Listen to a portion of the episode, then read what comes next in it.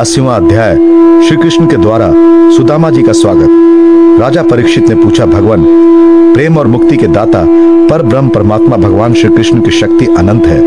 इसलिए उनके माधुर्य और ऐश्वर्य से भरी लीलाएँ भी अनंत है। अब हम उनकी दूसरी लीलाएँ, जिनका वर्णन आपने अब तक नहीं किया है, सुनना चाहते हैं। ब्रह्मन, ये जीव विषय सुख को खोजते खोजते अत्यंत दुखी हो गया है। वे बाण की तरह इसके चित्त में चुपते रहते हैं। ऐसी स्थिति में ऐसा कौन सा रसिक, रस का विशेषज्ञ पुरुष होगा, जो बार बार पवित्र कीर्ति भगवान श्री कृष्ण की मंगलमय लीलाओं का श्रवण करके भी उनसे विमुख होना चाहेगा? जो वाणी भगवान के गुणों का गान करती है, वो सच्ची वाणी है। वही हाथ सच्चे हाथ है, जो भगवान की सेवा के लिए काम करते हैं। वही मन सच्चा मन है, जो चराचर प्राणियों में निवास करने वाले भगवान का स्मरण करता है। और वही कान वास्तव में कान कहने योग्य है, जो भगवान की पुण्यमयी कथाओं का श्रवण करते हैं। वही सिर सिर है जो चराचर जगत को भगवान के चल अचल प्रतिमा समझकर नमस्कार करता है और जो सर्वत्र भगवती ग्रह का दर्शन करते हैं। वे ही नेत्र वास्तव में नेत्र हैं। शरीर के जो अंग भगवान और उनके भक्तों के चरणोदक सेवन करते हैं वही अंग वास्तव में अंग है। सच पूछिए तो उन्हीं का होना सफल है। सूत जी कहते हैं शौनकादि ऋषियों, जब राजा परीक्षित ने इस प्रकार प्रश्न किया, तब भगवान श्री सुखदेव जी का हृदय भगवान श्री कृष्ण में ही तल्लीन हो गया। उन्होंने परीक्षित से इस प्रकार कहा, श्री सुखदेव जी ने कहा, परीक्षित, एक ब्राह्मण भगवान श्री कृष्ण के परम मित्र थे। वे बड़े ब्रह्म ज्ञानी विषयों से विरक्त, शांत चित्त और जितेंद्रिय थे। वे गृहस्थ होने पर भी किसी प्रकार का संग्रह, परिग्रह न रखकर प्रारब्ध के अनुसार जो कुछ मिल जाता, उसी में संतुष्ट रहते थे। उनके वस्त्र तो फटे पुराने थे ही, उनकी पत्नी के भी वैसे ही थे। वे भी अपने पति के समान ही, भूख से दुबली हो रही थी। एक दिन दरिद्रता के प्रतिमूर्ति दुखनी पतिव्रता भूख के मारे कांपती हुई अपने पतिदेव के पास गई और मुरझाए हुए मुँह से बोली, भगवान, साक्षात लक्ष्मीपति भगवान श्री कृष्ण आपके सखा है। वे भक्त वांचल कल्पतरु, शरणागत वत्सल और ब्राह्मणों के परम भक्त है। परम भाग्यवान आर्य पुत्र, वे साधु संतों के, सत्पुरुषों के एकमात्र आश्रय है। आप उनके पास जाइए। जब वे जानेंगे कि आप कुटुंबी है और अन्य के बिना दुखी हो रहे हैं तो वे आपको बहुत सा धन देंगे। आजकल वे भोज, विष्णु और अंधक वंशी यादवों के स्वामी के रूप में द्वारका में ही निवास कर रहे हैं। और इतने उदार हैं कि जो उनके चरण कमलों का स्मरण करते हैं, उन प्रेमी भक्तों को वे अपने आप तक का दान कर डालते हैं। ऐसी स्थिति में जगत गुरु भगवान श्री कृष्ण अपने भक्तों को यदि धन और विशेष सुख जो अत्यंत वांछनीय नहीं है, दे दें। तो इसमें आश्चर्य की कौन सी बात है? इस प्रकार जब उन ब्राह्मण देवता की पत्नी ने अपने पति देव से कई बार बड़ी नम्रता से प्रार्थना की, तब उन्होंने सोचा कि धन की तो कोई बात नहीं है, परंतु भगवान श्री कृष्ण का दर्शन हो जाएगा। ये तो जीवन का बहुत बड़ा लाभ है। यही विचार कर कर उन्होंने जाने का निश्चय किया और अपनी पत्नी से बोले, कल्याणी, घर में कुछ भेंट देने योग्य वस्तु भी है क्या? यदि हो तो दे दो। तब उस ब्राह्मणी ने पास पड़ोस के ब्राह्मणों के घर से चार मुट्ठी चिवड़े मंगाकर एक कपड़े में बाँध दिए और भगवान को भेंट देने के लिए अपने पति देव को दे दिया। इसके बाद वे ब्राह्मण देवता उन चूड़ों को लेकर द्वारका के लिए चल पड़े। वे मार्ग में यही सोचते जाते थे कि मुझे भगवान श्री कृष्ण के दर्शन कैसे प्राप्त होंगे। परीक्षित, द्वारका में पहुँचने पर वे ब्राह्मण देवता दूसरे ब्राह्मणों के साथ सैनिकों के तीन छावनिया और तीन द्योड़िया पार करके भगवत कर्म का पालन करने वाले अंधक और विष्णु वंशी यादवों के महलों में जहाँ पहुँचना अत्यंत कठिन है, वहाँ जहाँ पहुँचे। उनके बीच भगवान श्री कृष्ण के सोलह हज़ार रानियों के महल थे। उनमें से एक में उन ब्राह्मण देवता ने प्रवेश किया। वह महल खूब सजा सजाया अत्यंत शोभा युक्त था। उसमें प्रवेश करते समय उन्हें ऐसा मालूम हुआ, मानो वे ब्रह्मानंद के समुद्र में डूब उतरा रहे हो। उस समय भगवान श्री कृष्ण अपने प्राण प्रिया रुक्मणि जी के पलंग पर विराजे हुए थे।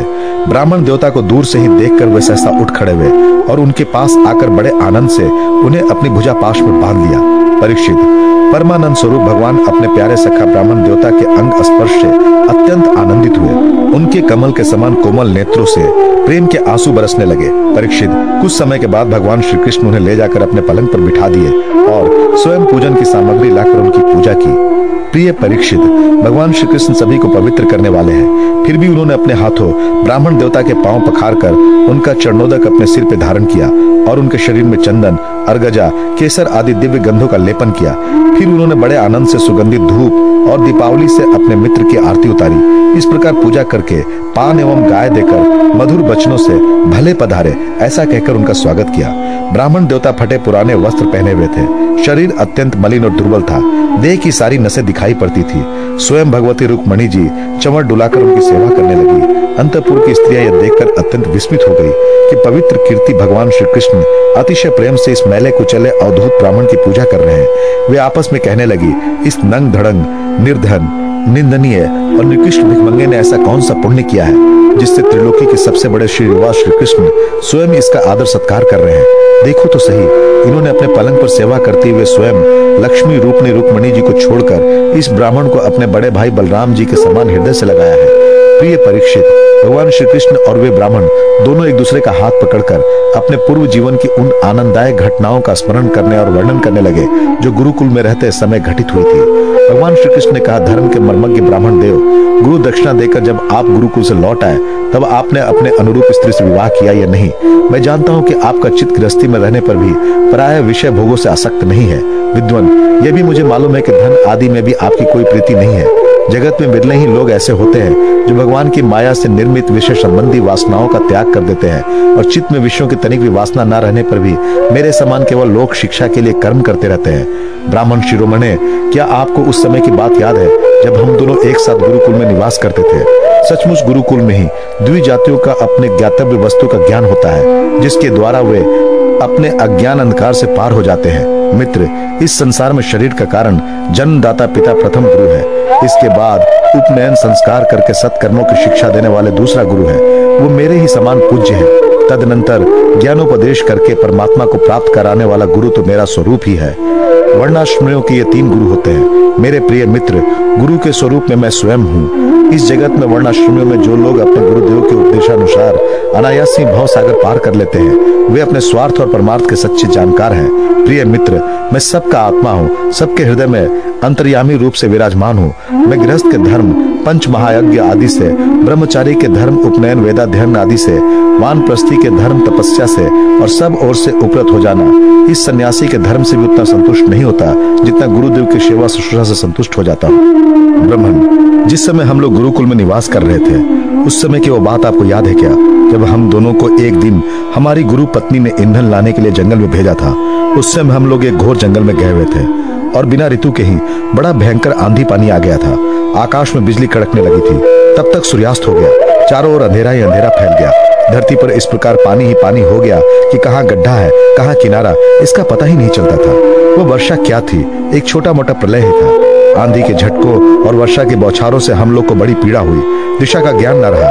हम लोग अत्यंत आतुर हो गए और एक दूसरे का हाथ पकड़कर जंगल में इधर उधर भटकने लगे। जब हमारे गुरुदेव संदीपनी मुनि को इस बात का पता चला, तब वे सूर्योदय होने पर अपने शिष्य हम लोगों को ढूंढते हुए जंगल में पहुँचे और उन्होंने देखा कि हम अत्यंत आतुर हो रहे हैं। वे कहने लगे, आश्चर्य है आश्चर्य है पुत्रो, तुम लोगों ने हमारे लिए अत्यंत कष्ट उठाया। सभी प्राणियों को अपना शरीर सबसे अधिक प्रिय होता है, परंतु तुम दोनों उसकी भी परवाह न करके हमारी सेवा में ही संलग्न रहे। गुरु के ऋणों से मुक्त होने के लिए सत शिष्यों का इतना ही कर्तव्य है कि वे विशुद्ध भाव से अपना सब कुछ और शरीर भी गुरुदेव की सेवा में समर्पित कर दे। द्विशिरामणियों, मैं तुम लोगों से अत्यंत प्रसन्न हूँ। तुम्हारे सारे मनोरथ, सारी अभिलाषाएँ पूर्ण हो। और तुम लोगों ने हमसे जो वेदाध्ययन किया है, वो तुम्हें सर्वदा कंठस्थ रहे। तथा इस लोक एवं परलोक में कहीं भी निष्फल ना हो। प्रिय मित्र जिस समय हम लोग गुरुकुल में निवास कर रहे थे, हमारे जीवन में ऐसी ऐसी अनेकों घटनाएँ घटित हुई थी। इसमें संदेह नहीं कि गुरुदेव की कृपा से मनुष्य शांति का अधिकारी होता और पूर्णता को प्राप्त करता है। ब्राह्मण देवता ने कहा, देवताओं के आराध्य देव जगत गुरु श्री कृष्ण, भला अब हमें क्या करना बाकी है? क्योंकि आपके साथ जो सत्य संकल्प परमात्मा है, हमें गुरुकुल में रहने का सौभाग्य प्राप्त हुआ था। प्रभु, छंदों में वेद धर्म, अर्थ, काम, मोक्ष चतुर्वेद पुरुषार्थ के मूल स्त्रोत है, और वे है आपके शरीर। वही आप वेदाध्यन के लिए गुरुकुल में निवास करें। यह मनुष्य लीला का अभिनय नहीं तो और क्या है?